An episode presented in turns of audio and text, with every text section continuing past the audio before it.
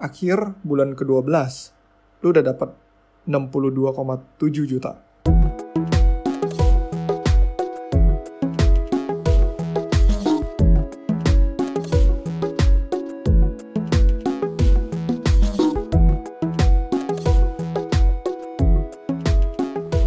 Halo semua, balik lagi sama gue Bang Tipen di Menjelang Dini Hari, episode ke-18. Hari ini gue mau ngebahas topik yang kemarin ini sempat trending banget ya di Twitter, yaitu perbandingan antara seleb tweet dan selebgram. Yang sebenarnya gak perlu dibandingin ya, sama-sama aja sih kayaknya. So, bedanya apa? Kayak, jadi yang diperdebatkan ini mudahnya untuk jadi seorang seleb tweet dibandingkan selebgram. Karena intinya di Twitter itu lu nggak perlu modal terlalu banyak. Yang penting modal buat ngebanyol, bikin tweet viral dan ya udah gitu. Kalau sedangkan di Instagram itu lu harus punya namanya Instagram ya lebih ke arah visual, jadi tampilannya harus lebih bagus, which means butuh beberapa gear yang bagus buat ngedukung hasil lo. So, mari kita ulik lebih dalam. Cailah, berasa kayak YouTuber yang keren gitu. Mari kita ulik lebih dalam. Terus enggak ya. So, sebenarnya kalau pikir-pikir ya memang enggak ada bedanya juga sih ya. Karena balik lagi namanya kalau jadi selebriti itu ya lu influencer lah ya, nama kerennya sekarang. Lu akan jadi sorotan publik, sorotan follower-follower lu dan tentunya juga public in general gitu kan, masyarakat luas secara umum. Kenapa begitu? Karena semakin terkenalnya lu, tentu lu bakal jadi dilirik sama banyak masyarakat karena lu masuk berita-berita gitu kan, atau diomongin orang, terus disirikin orang ya. Nah itu ya lu butuh ketahanan mental yang cukup kuat buat ngadepin orang-orang seperti itu. Dan jadi gini loh, kalau di Instagram itu memang butuh modal lebih berat. Karena itu diakuin dah. Karena memang untuk penampilan bagus, foto yang bagus, lu harus cari tempat yang Instagramable katanya. Nah, tempat yang Instagramable itu biasanya nggak murah. Ya, lu harus cari di tempat kafe bagus atau apa. Ini khususnya buat Instagram yang fokusnya ke lifestyle ya, fashion dan lifestyle, makanya perlu beli baju bagus dan segala macam. Ya memang katanya kan bakal di-endorse, cuman sebelum endorsement itu juga butuh modal awalnya kan. Gue sempet ada sedikit research nih di Google dan ketemu satu artikel dari Kumparan. Postingan Intan Kemalasari 4 Oktober 2017 di Instagram selebgram di @kemalasari ya. Jadi judulnya kata siapa jadi selebgram dan di endorse itu enak. Dia fokus di fashion buat big size woman. So dia cerita gimana nggak gampang itu jadi di endorse itu nggak gampang, apalagi banyak yang kalau perusahaan yang ngirim produk ke dia tuh udah dikasih harga berapa masih nawar lagi, padahal murah, terus belum lagi produk yang dikasih suka salah, terus minta cepet-cepet, terus kalau misalnya produk yang kita endorse ternyata jelek gitu kan, nah nanti follower kita ada yang komplain. Jadi bilang tanggung jawabnya tuh besar, nggak segampang itu buat jadi buat di endorse gitu ya. Belum lagi ya gitulah. Dari segi materinya lu harus punya kamera minimal kan mirrorless ya. Dan kalau lu mau ikutin gaya-gaya hipster selebgram sekarang tuh minimal lu harus punya kamera Fujifilm. Atau enggak Canon, namanya apa tuh? Canon G7X Mark II. G7X Mark II sekarang berapa duit ya? Ntar gue cek dulu nih. Kalau menurut Focus Nusantara itu tempat you can get the best deal buat kamera tuh di sini. Ini free from endorsement karena memang gue yakin banget. Tuh, Canon PowerShot G7X Mark II itu sekarang di harga Rp7.095.000. Ini kamera pocket yang kualitasnya sama kualitas video maupun fotonya itu udah nggak diragukan, udah dilengkapin wifi bla bla bla. Kalau kamera Fujifilm itu yang paling murah, itu mirrorless 5,8 juta XA10, itu udah dapet kit sama lensanya. Jadi itu ya bisa pakai smartphone sih, cuman kalau pakai smartphone juga lu butuh smartphone yang bagus kan kameranya, nggak bisa yang pas-pasan. Walaupun lo edit tetap aja kelihatan noise-nya. Trust me, gue udah nyoba perbandingan antara iPhone 6s, iPhone 5 sama Xiaomi Mi A1. Itu hasilnya tetap kelihatan noise-nya tuh layan. Balik lagi ke ini masalah modal, yaitu ya dari dua hal itu aja deh, kamera sama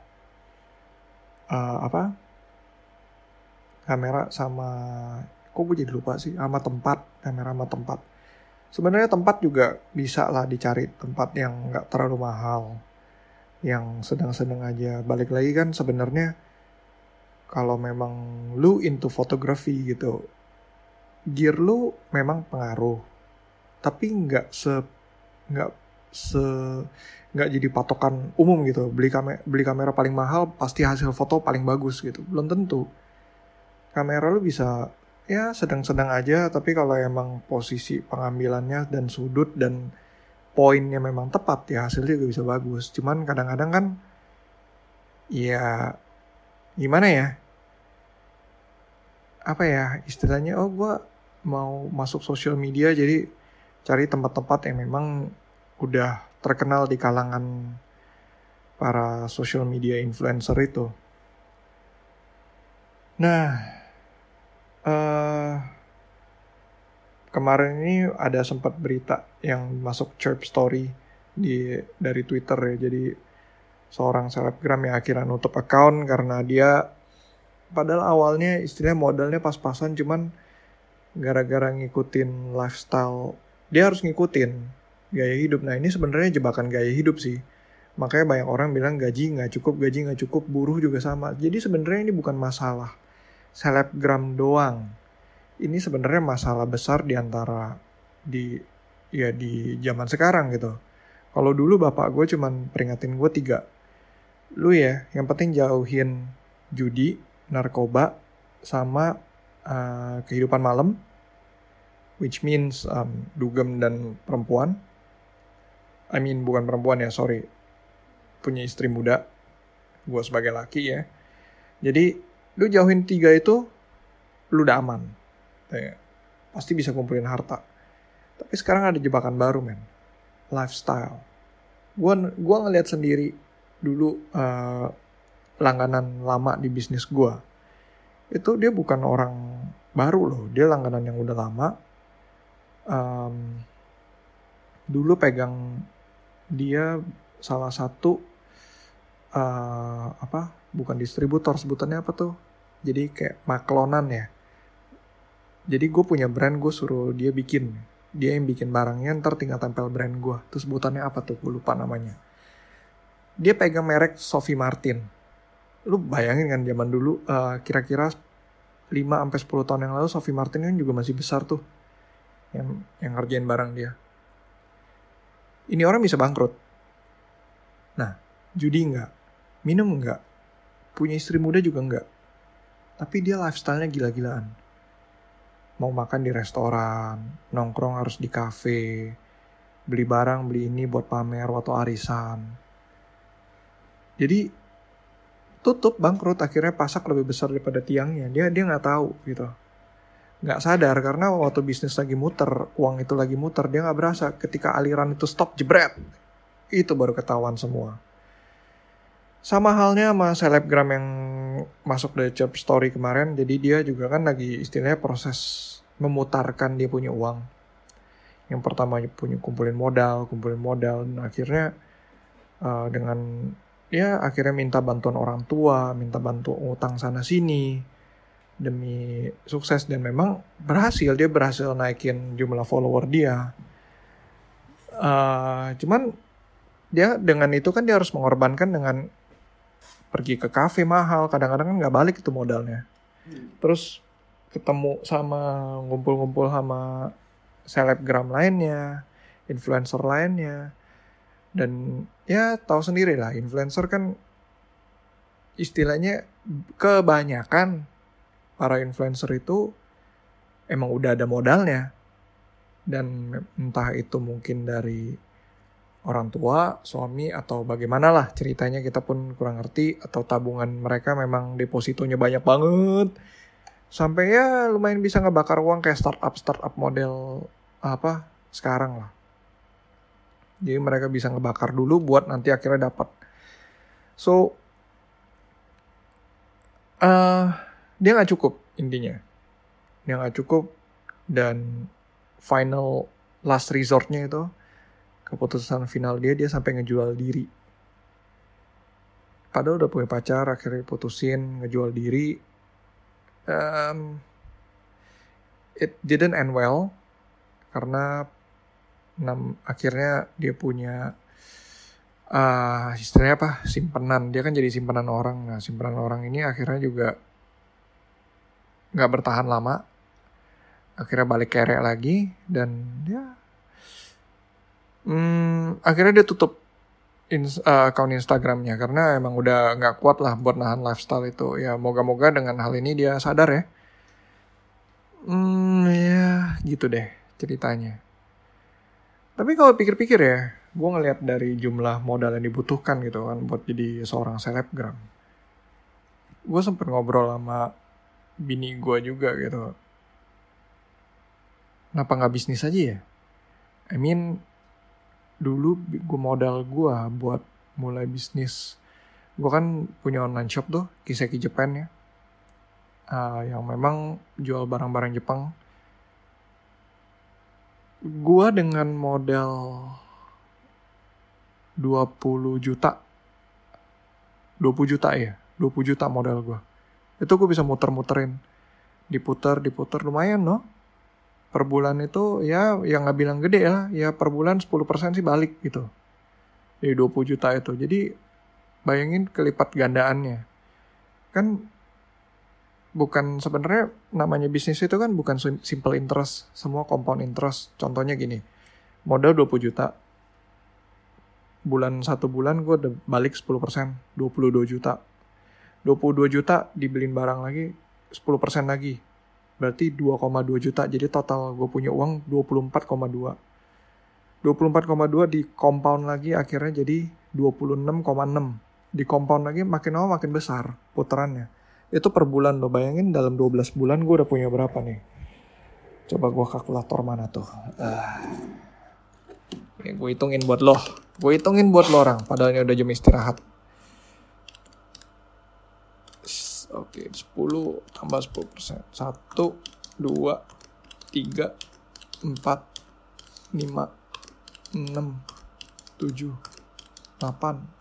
9, 10, 11, 12.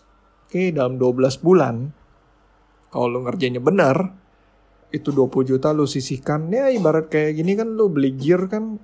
Misalnya beli kamera Fujifilm 5,8, habis itu beli gaul di mana-mana, itu bisa mungkin seminggu berapa kali, total bisa 15 juta lo habis, ya kan? Dan 15 juta itu istilahnya kebakar, hilang, gone gitu aja. Karena ya walaupun dalam bentuk kamera, tapi lo kan tetap butuh, tetap ya butuh juga gitu kan, buat keluar-keluar juga kan. Sedangkan kalau ini bisnis ya lu beli barang, lu kelihatan barangnya lu jual. Lu jual dan uang itu akan kembali ke lu lagi. Dan ini dengan perhitungan gue tadi 20 juta di awal, kalau lu compound interest selama 12 bulan, bulan ke-12, akhir bulan ke-12, lu udah dapat 62,7 juta. Bayangin, the power of compound interest. Itu pun kalau, gue ngambil lumayan konservatif ya, 10% aja. Padahal kan namanya dagang ke end user itu minimal, ya tergantung barang sih ya. Tapi biasanya minimal 15-20%. Ini gue ngambil konservatifnya 10% aja. Dari 20 juta, lu udah bisa ngumpulin jadi 62 juta. So, gue kadang gak kepikiran, kenapa ya? Semuanya berpikiran cuman mau jadi influencer atau apa dan ngumpulin modal ya. Memang itu lagi trendy ya zaman sekarang ya. Asik dapat baju gratis dan gue masih dibayar. Ya gimana ya? Ya belum tentu bajunya nyaman juga kan. Dan lu harus nge-review gitu. Bukannya lu gak kerja. Lu harus nge-review dan lu harus foto yang benar. Supaya nanti lu bakal menarik perhatian yang sama toko-toko yang lebih bagus kan. Oke, itu ngobrolin selebgram ya. Kalau seleb tweet jujur aja gue gak gitu kenal banget dunianya. Cuman gue ngeliat kalau di Twitter itu,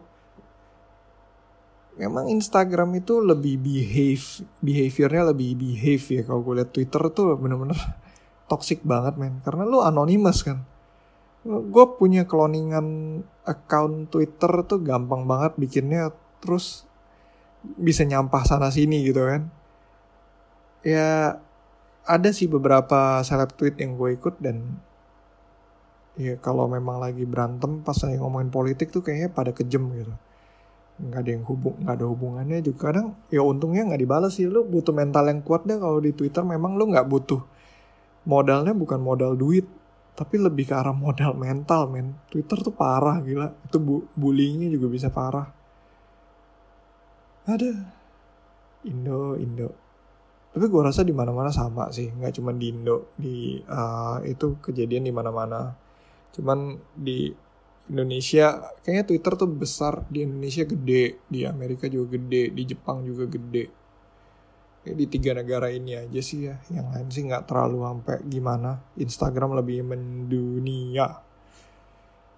Oke, gue udah ngobrol nggak berasa udah 17 menit. Final thoughts gue buat fenomena selebgram ini sih, yang seperti gue bilang, kalau memang ini passion lu. Oh iya, gue baru ingat. Gue ada, tadi kayaknya awal-awal udah ngomong kan, Adreno Kalbi ya. Atau ada gak sih gue ngomong? Atau belum? So, salah satu episodenya si podcast awal minggu itu, dia ada mention, nggak semua orang tuh siap untuk terkenal. Kayaknya tadi gue udah ngomong ya. Ya udahlah, gue ulang lagi ya. Nggak semua orang tuh siap untuk terkenal. Jadi ketika by the time mereka terkenal itu mereka dapat attention yang banyak dan itu it's not a good feeling. Belum tentu orang tuh suka di antara. You thought you are ready, tapi by the time you are there, I don't think you'll be ready. You're never ready. Itu lu dirusuhin kemana lu pun pergi. Apa yang lu ngomong itu di scrutinize, di istilahnya di kayak tindakan apapun lu tuh pasti ada ya dilecehkan di mana. Dan itu nggak gampang buat hadepin kayak gitu ya. Ya kecuali mungkin kayak kita yang baru-baru mulai ya. Ini kan gue lagi ngomongin the fame. Not everybody is ready for fame. Dan juga fenomena influencer itu ya terlalu banyak yang fokus ke sana sampai lupa masih ada kok kalau mau berbisnis yang bener tuh masih banyak peluangnya. Di Indonesia tuh masih sangat mendukung. Belum kayak di luar negeri yang lebih terstruktur, untuk buka bisnis lu butuh laporan ini itu, butuh dokumen segala macam gitu kan. Di Indonesia lu mau jualan ya tinggal buka. Ya di ASEAN sih gue perhatiin ya, Thailand juga sama, Filipina sama, Singapura juga sama. Tinggal buka akun sosial media, lu bisa jualan. Dan lu bisa dapat pembeli di situ dengan mudah karena pembeli negara ASEAN ini lebih open sama media-media baru. Kalau di Jepang gue lihat sih agak tertutup, kalau di Amerika sendiri lebih fokus di Amazon, eBay gitu ya, mereka platformnya. Lain-lain sih. So, yeah, I think that's it. Gak usah terpaku sama inilah. Untuk jadi influencer gak gampang kok, beneran gak gampang. Semua orang hanya melihat waktu proses udah jadinya. Setelah jadinya sama itu mau bisnis kek, mau jadi influencer kek, mau YouTuber, mau kayak kita podcaster, mau anything. Semua tuh butuh proses dan itu gak gampang. Semua orang tuh cuma ngelihat di endingnya doang. Gak tahu kalau mereka kayak misalnya gue rekaman podcast gini malam, padahal udah capek kan, tapi demi konten masih jalan, kan gak ada yang tahu. Pikir oh enak ya gitu. Kalau misalnya kita udah terkenal, oh enak ya, misalnya podcast A udah hebat gitu. Dia yang iklan udah banyak, sponsornya banyak. Dude, come on. Ya sama kayak bisnis, tiba-tiba orang bilang lihat, wah gila Lipo Group ya, hebatnya gede ya. Lupa waktu mereka masih baru mau mulai, berdarah-darah, harus istilahnya bohongin orang berapa banyak jualan Mekarta. Aduh, janganlah nanti masuk kena pasal UU ITE lagi, gawat nih. Nggak ya, itu bercanda ya, jangan anggap serius. Oke. I should end this. So, seperti biasa, bisa cari gue di @bangtipen melalui Twitter ataupun Instagram. Just direct message me. I'm okay. I'm very open to any suggestion. Kalau mau lewat email bisa menjelangdinihari@outlook.com. Apalagi, oh iya, buat kalian my listeners, for all of you my listeners, yang punya Apple devices boleh dengerin pakai Apple Podcast deh. Jangan ya kalau misalnya biasa dengerin SoundCloud terus ada Apple Podcast, gue juga ada terlisting di Apple Podcast feed-nya gue, jadi lewat situ it really helps kalau misalnya gue bisa masuk chart lah. Jadi tolong ya bantuan supportnya kakak, aku sangat membutuhkannya. Terima kasih banyak sebelumnya. Kalau emang punya Apple device tolong didengerin lewat podcast app-nya Apple ya. Iya, memang minta bantuan tolong. So, that's it. Bye-bye, good night.